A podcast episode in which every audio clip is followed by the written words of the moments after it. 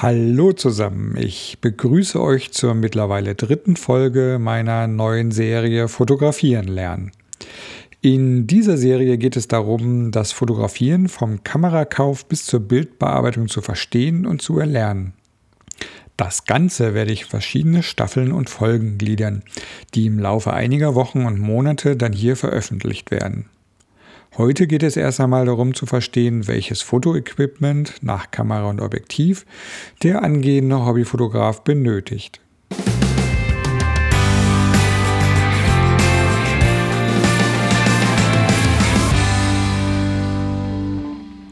Noch ein kleiner Hinweis. Dieser Podcast ist keine umfassende Kaufberatung für Fotoequipment, sondern versteht sich als Hilfsmittel, um die für dich richtige Entscheidung zu treffen. Los geht's mit dem ersten Fotoequipment und ohne sie geht nicht viel, die Speicherkarten. Die Speicherkarte sorgt dafür, dass das gerade entstandene digitale Bild abgespeichert wird und wieder abrufbar ist, von der Kamera selber oder von einem Computer. Die heute geläufigste Speicherkarte in Fotokameras ist die sogenannte SD-Karte, die Secure Digital Memory Card. Diese Karten gibt es in verschiedenen Größen mit unterschiedlichen Geschwindigkeiten. Bei heutigen Kameras kommen nur noch zwei Spezifikationen der SD-Karte zum Einsatz. Die SDHC, die High Capacity und die SDXC, die Extended Capacity. Die SDHC haben Kapazitäten bis 32 GB, die SDXCs haben Kapazitäten bis zu 2 Terabyte.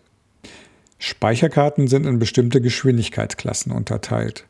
Die für die Fotografie relevanten Klassen sind Class 2 bis Class 10. Bei äh, Videos werden häufig noch schnellere Karten benötigt und da gibt es noch andere Klassen. Hat man eine Kamera mit hoher Bildauflösung oder nutzt man Serienaufnahmen, also viele Fotos schnell hintereinander machen, sollte man zu schnellen Speicherkarten greifen. Ja, ich habe gerade gesagt Class 2 bis Class 10. Das, äh, die Zahl bedeutet einfach immer die minimale Schreibgeschwindigkeit in Megabyte. Also eine Class 2 Karte hat minimal 2 MB pro Sekunde an Schreibgeschwindigkeit.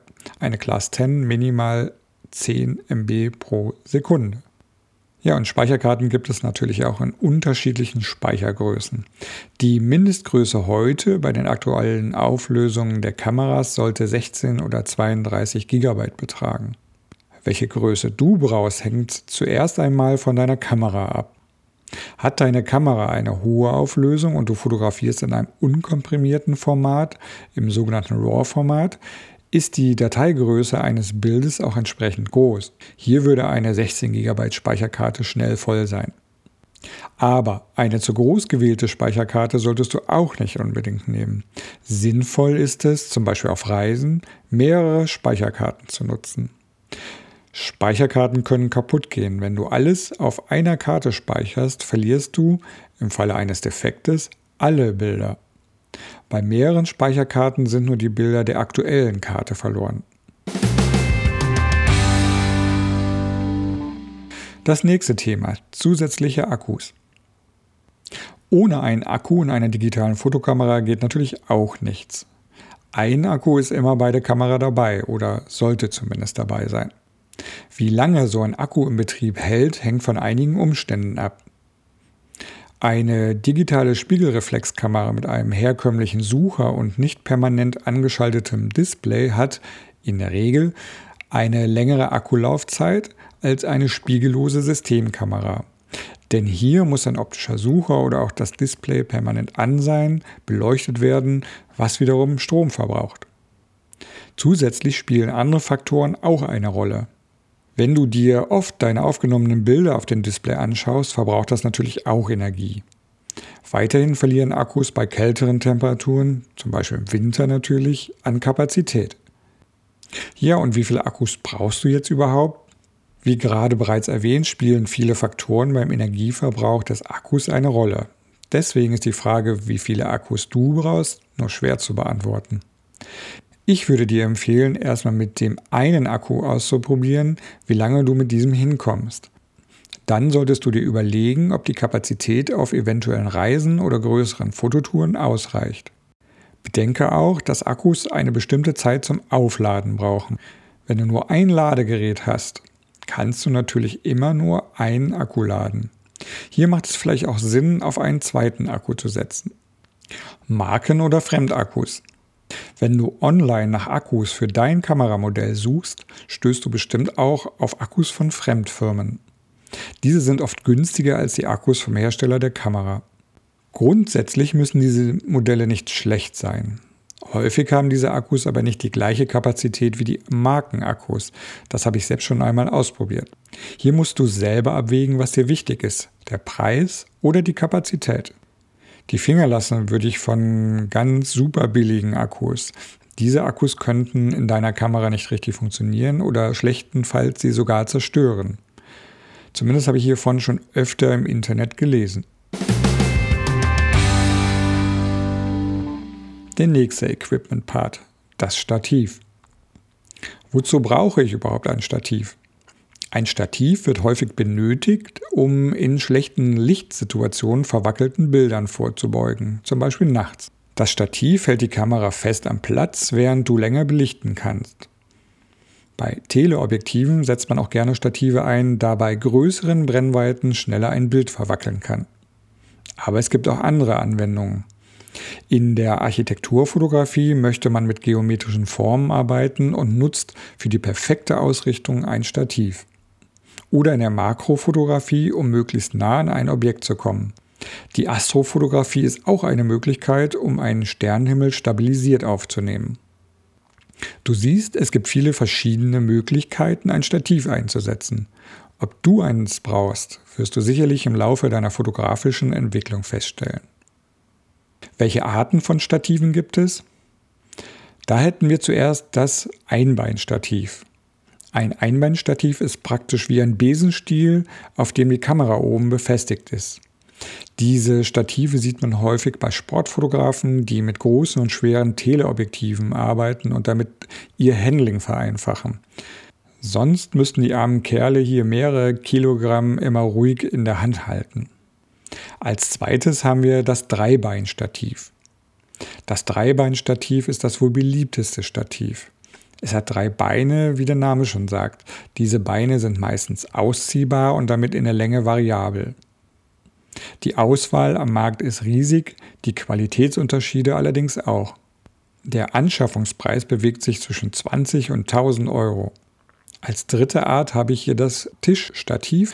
Ein Tischstativ ist ein kleines drei- oder vierbeiniges Stativ, das, wie der Name schon vermuten lässt, auf den Tisch gestellt wird.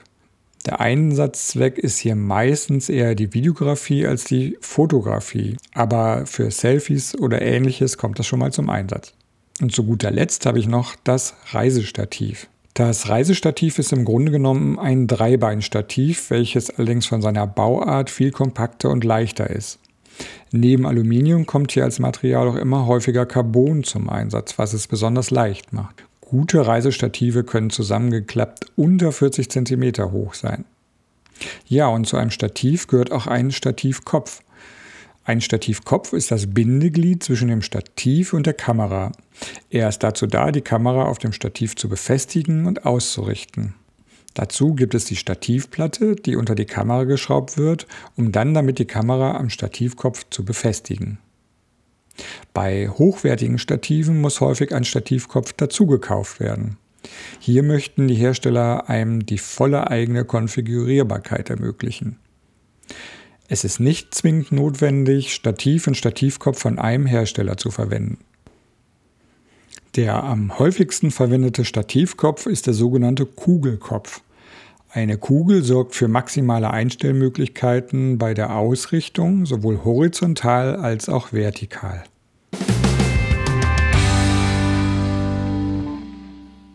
Kommen wir zum nächsten Thema, das sind die Filter. Wozu überhaupt Filter?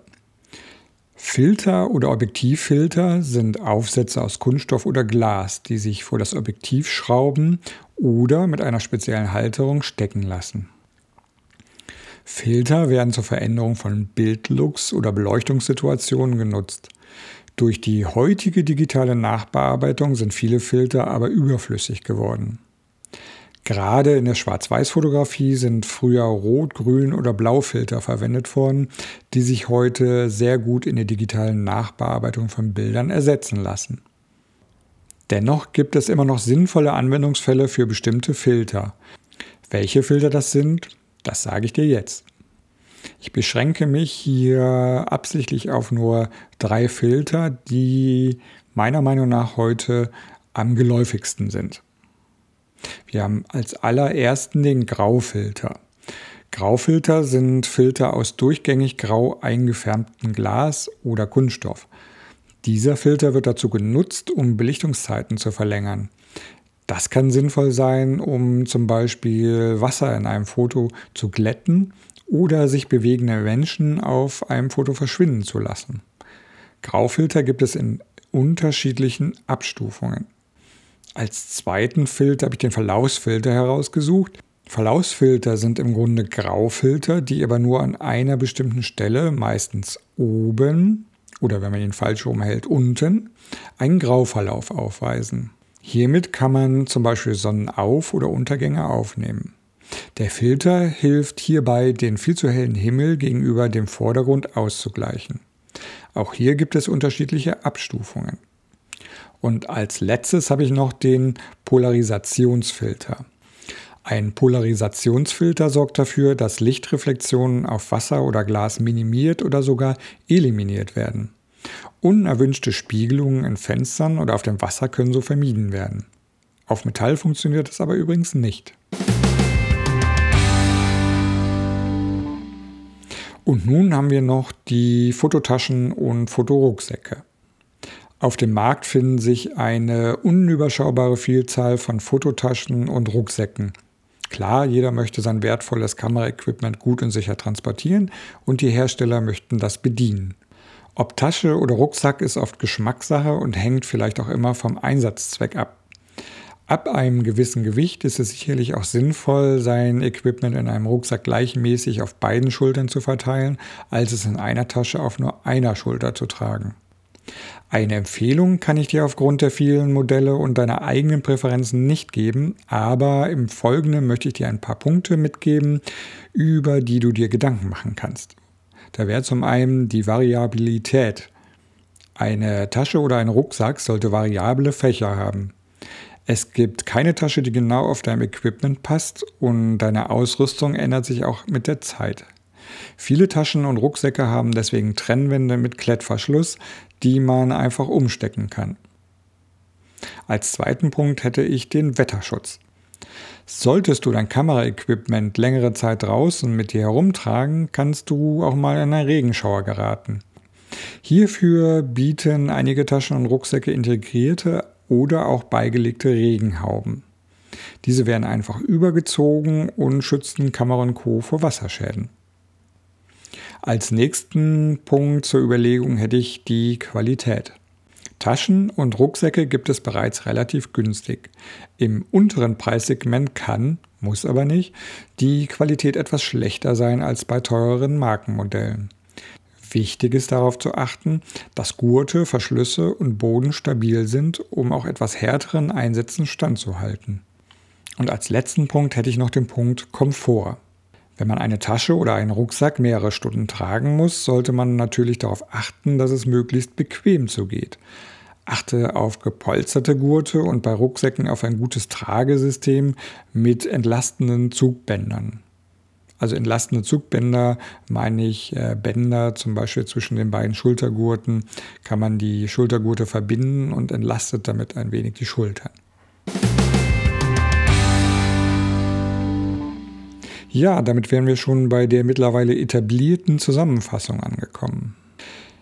Es gibt auf jeden Fall noch viel mehr Zubehör, als ich hier äh, angesprochen habe, aber das alles würde den Rahmen in diesem Podcast sprengen. Blitze zum Beispiel ist natürlich noch ein äh, Fotoequipment oder ein Zubehörteil. Das ist aber ein ähm, relativ komplexes Thema, was ich vielleicht später in einer anderen Folge behandeln möchte. Ja, wie ist meine persönliche Meinung? Du siehst, dass es neben der Kamera und Objektiven noch vielfältiges Zubehör gibt. Was du tatsächlich brauchst, kann ich dir leider nicht sagen. Ich würde dir empfehlen, möglichst klein anzufangen. Festige den Umgang mit deiner Kamera und finde heraus, wohin du dich eigentlich entwickeln möchtest. Kaufe dir die für dich richtige Speicherkarte oder Speicherkarten, eine gute Tasche, gibt es auch oft gebraucht, vielleicht noch einen zusätzlichen Akku und leg einfach los.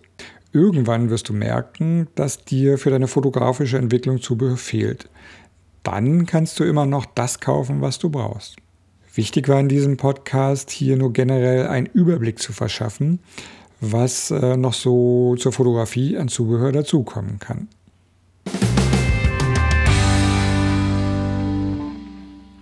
Ja, und damit sind wir schon am Ende der dritten Folge mit dem Thema Fotoequipment. Ich hoffe, ich konnte dir einen äh, Überblick über Zubehör, Fotoequipment geben und dir wichtige Fragen mitgeben, die du dir stellen solltest, wenn du dir Zubehör kaufen möchtest oder ob du überhaupt Zubehör brauchst. Ja, mit dieser dritten Folge beenden wir die Einkaufstour und kümmern uns nächste Woche wieder um die Kamera. Dann werden wir uns die verschiedenen Kameraprogramme anschauen. Diese Folge wird dann, wie alle zukünftigen auch, nächsten Freitag um 12 Uhr erscheinen. Wenn du keine Folge aus der Serie Fotografieren lernen verpassen möchtest, dann abonniere doch einfach meinen Podcast. Jetzt bleibt mir nur noch mich zu verabschieden. Ich wünsche dir ein schönes Wochenende und hoffe dich am nächsten Freitag hier wieder zu hören. Tschüss, dein Heiko.